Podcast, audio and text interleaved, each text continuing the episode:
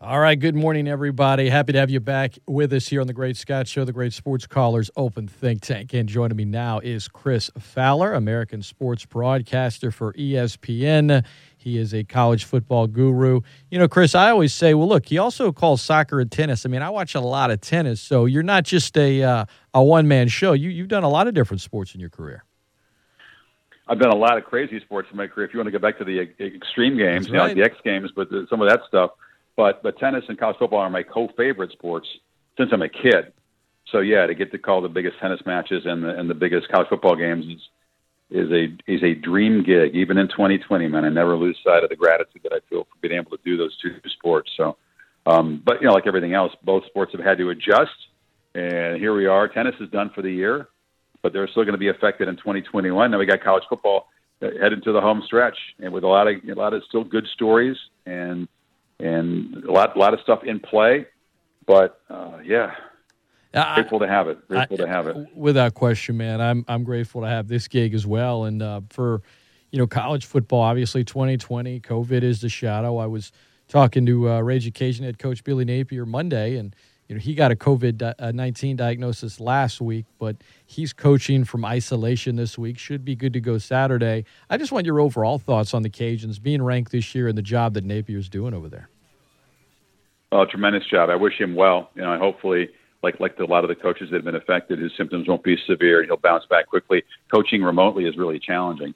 All the coaches that have done it, yeah, you got technology. Yeah, you can watch practice, but it's really um, it, it eats at them. You know, it's a calling for these guys. Already coaching in 2020 when you can't have the personal contact with the players in the same way, you have to kind of relearn how to coach and motivate and teach, and that's been challenging. And now not to be involved has got to be got to be completely eating at them, and it, it's it's kind of cruel irony because it's been a tremendous year down there, as you know, and and for it to come down to um, you know, a, a chance to you know, the total command, obviously, in the in the division of the Sun Belt. But it's been a great year in that conference, and I guess I guess maybe a, a Wednesday night. Was it Wednesday night when Coastal beat them? Yeah, it was. It was three? Wednesday, and then it got moved to a Saturday. It was a game that got moved three different times because of COVID. But yeah, oh, was, okay. Yeah, uh, I didn't, I didn't know when it finally ended yeah. up, but I, I know it was like a three point game, and you know, Coastal's been getting all this national love, uh, and they've got their you know, their their showdown game with Liberty coming up. But it's been the kind of year when I think it's been fun to take the focus off of exclusively not just the Power Five, but the same five or six teams at the top of the sport that we always talk about, and, and put the focus on Raging Cajuns a little bit, and Coastal Carolina and Marshall, and and to some degree BYU and, and Cincinnati, and teams like that that are. Hey, listen, man, this is a test, a supreme test of every team's toughness and resilience and creativity and culture. And when you come through this, when you answer all those questions a positive, it says a lot about the program. And that's what they've been able to do down there, man. I mean, they're, they're facing stuff just like everybody else is.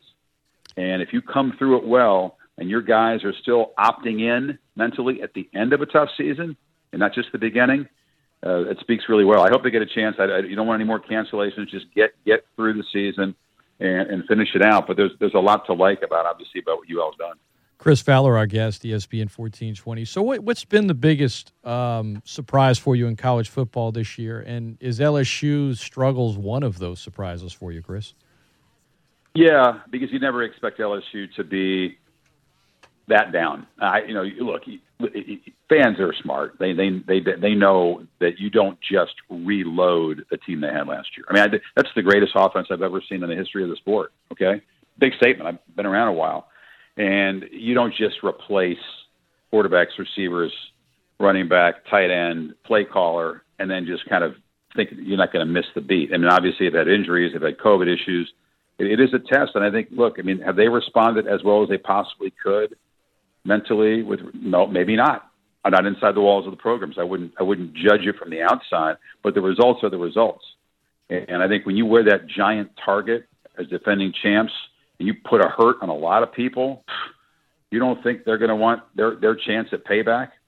I mean, I I thought you know getting out of there with Arkansas was a quality result. I mean, um, they they got stuff coming down the stretch, but yeah, of course, of course, I didn't expect that that kind of struggle. Of course, that was a negative surprise. The positive surprise is you, you look around, you see a team like Northwestern, Okay, I mean they're not the most talented team in the country. To find a way to beat Wisconsin, hold them to seven points. Indiana's been a positive surprise in, the Big Ten. There have been other teams out there that have that, that are doing well, um, but but uh, I think people who thought this year was going to be oh a lot of level playing field, the mighty will fall, crazy things going to happen.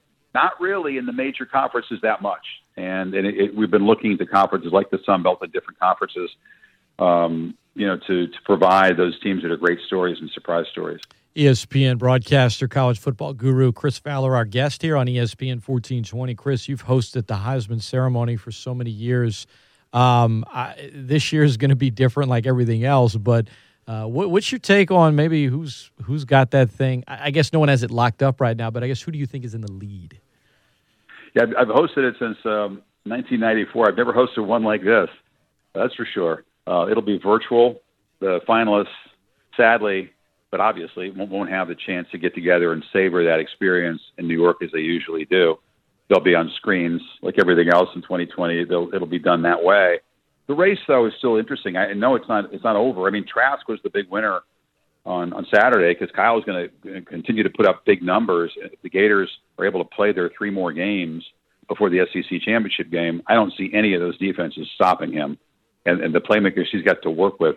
So with him putting up numbers, with Trevor not able to get on the field because Clemson's game um, was again canceled, and and and Justin Fields throwing three picks.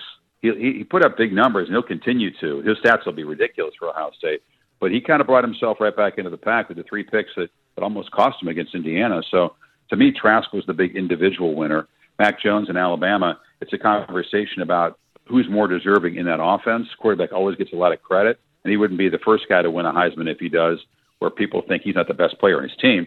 But you know that, that is that is a, a factor with Najee Harris so good.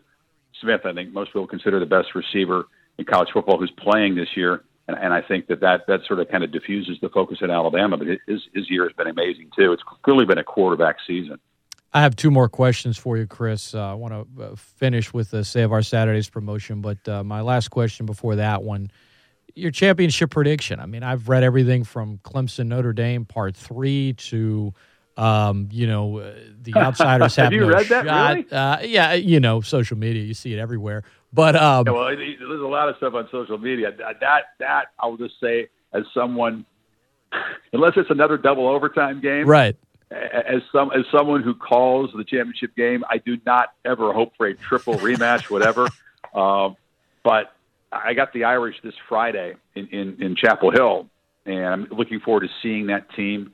Um, they did a great job beating beating a shorthanded Clemson team at home, but I think they went like 55 minutes without an offensive touchdown in that mm-hmm. game. We'll see what happens in the rematch. I, I think you'd favor Clemson for a reason there, but um, you know, it's going to be curious to see that that fourth slot. I think is very much up in the air. Um, I, I don't think anything is a lock at this point, but I, I think you'd if you if you predicted, okay, Notre Dame wins out but loses to Clemson. Clemson wins out. Bama, Ohio State win out. Then there's no drama, right? We know who the four are going to be. Um, but I still think there's teams that are that are in the mix and can make cases in Florida by by upsetting Alabama if they play in Atlanta would would obviously be in and Alabama with one loss would be making a strong case too. So um, it always has to play out right down to the championship games and see how teams handle the pressure of the moment. Um, but but look at Ohio State. I mean, probably going to get Northwestern in the Big Ten championship game. Be a huge favorite in that game, but you never know.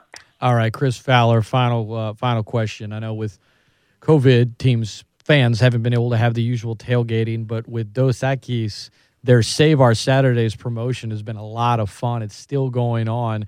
Give me the answers. How can the help of Dos Equis help college football fans continue to save their Saturdays? It's been tough, man. I mean, depending on where you are in the country, your Saturdays might have looked different, but fans have had to be pretty creative. And there's been some home tailgating going on. Dos Equis jumped on this right from the start, which is a smart promotion because fans haven't been able to go to stadiums and celebrate their teams in the same way. But if you text SOS to seven seven triple zero. One more weekend in this campaign, you put yourself in position to win some prizes that are in Dos Equis fashion most interesting and allow you to tailgate at home. It's a six foot, six foot long cooler, uh, which you can put a lot of beer in and stay distanced. and, and then a number of other prizes, discounts on Dos Equis and stuff. So yeah, yeah. There's one more Saturday. It's been tough. Uh, crack open a cold one. Do what you can to get through week after week. And it, it's I, I have felt for the fans throughout this process. I felt for the players too, obviously, but, but people who um, who build their fall Saturdays around college football. It's just been such a, a challenge. It's been a testament because I've still seen people enjoying themselves, and enjoying the sport, even from afar. And, and things will return. We'll get back to normal. But in the meantime, yeah, it, it's it's get creative, adapt, and, and, and safely gather on Saturdays and celebrate your teams. No doubt. And text SOS to 77000. Got a chance to win some amazing things to help you out on those Saturdays while you watch college football. Chris Fowler has been our guest. Chris, it's been an honor, man. Happy Thanksgiving. We appreciate the time and continued success, my friend. That's very kind. Happy Thanksgiving to you and everybody listening down there, and uh, and, and be grateful for what we we all do have, and it's, it's always healthier to focus on that stuff than what we don't have, right? And, and this year especially. So have a great week.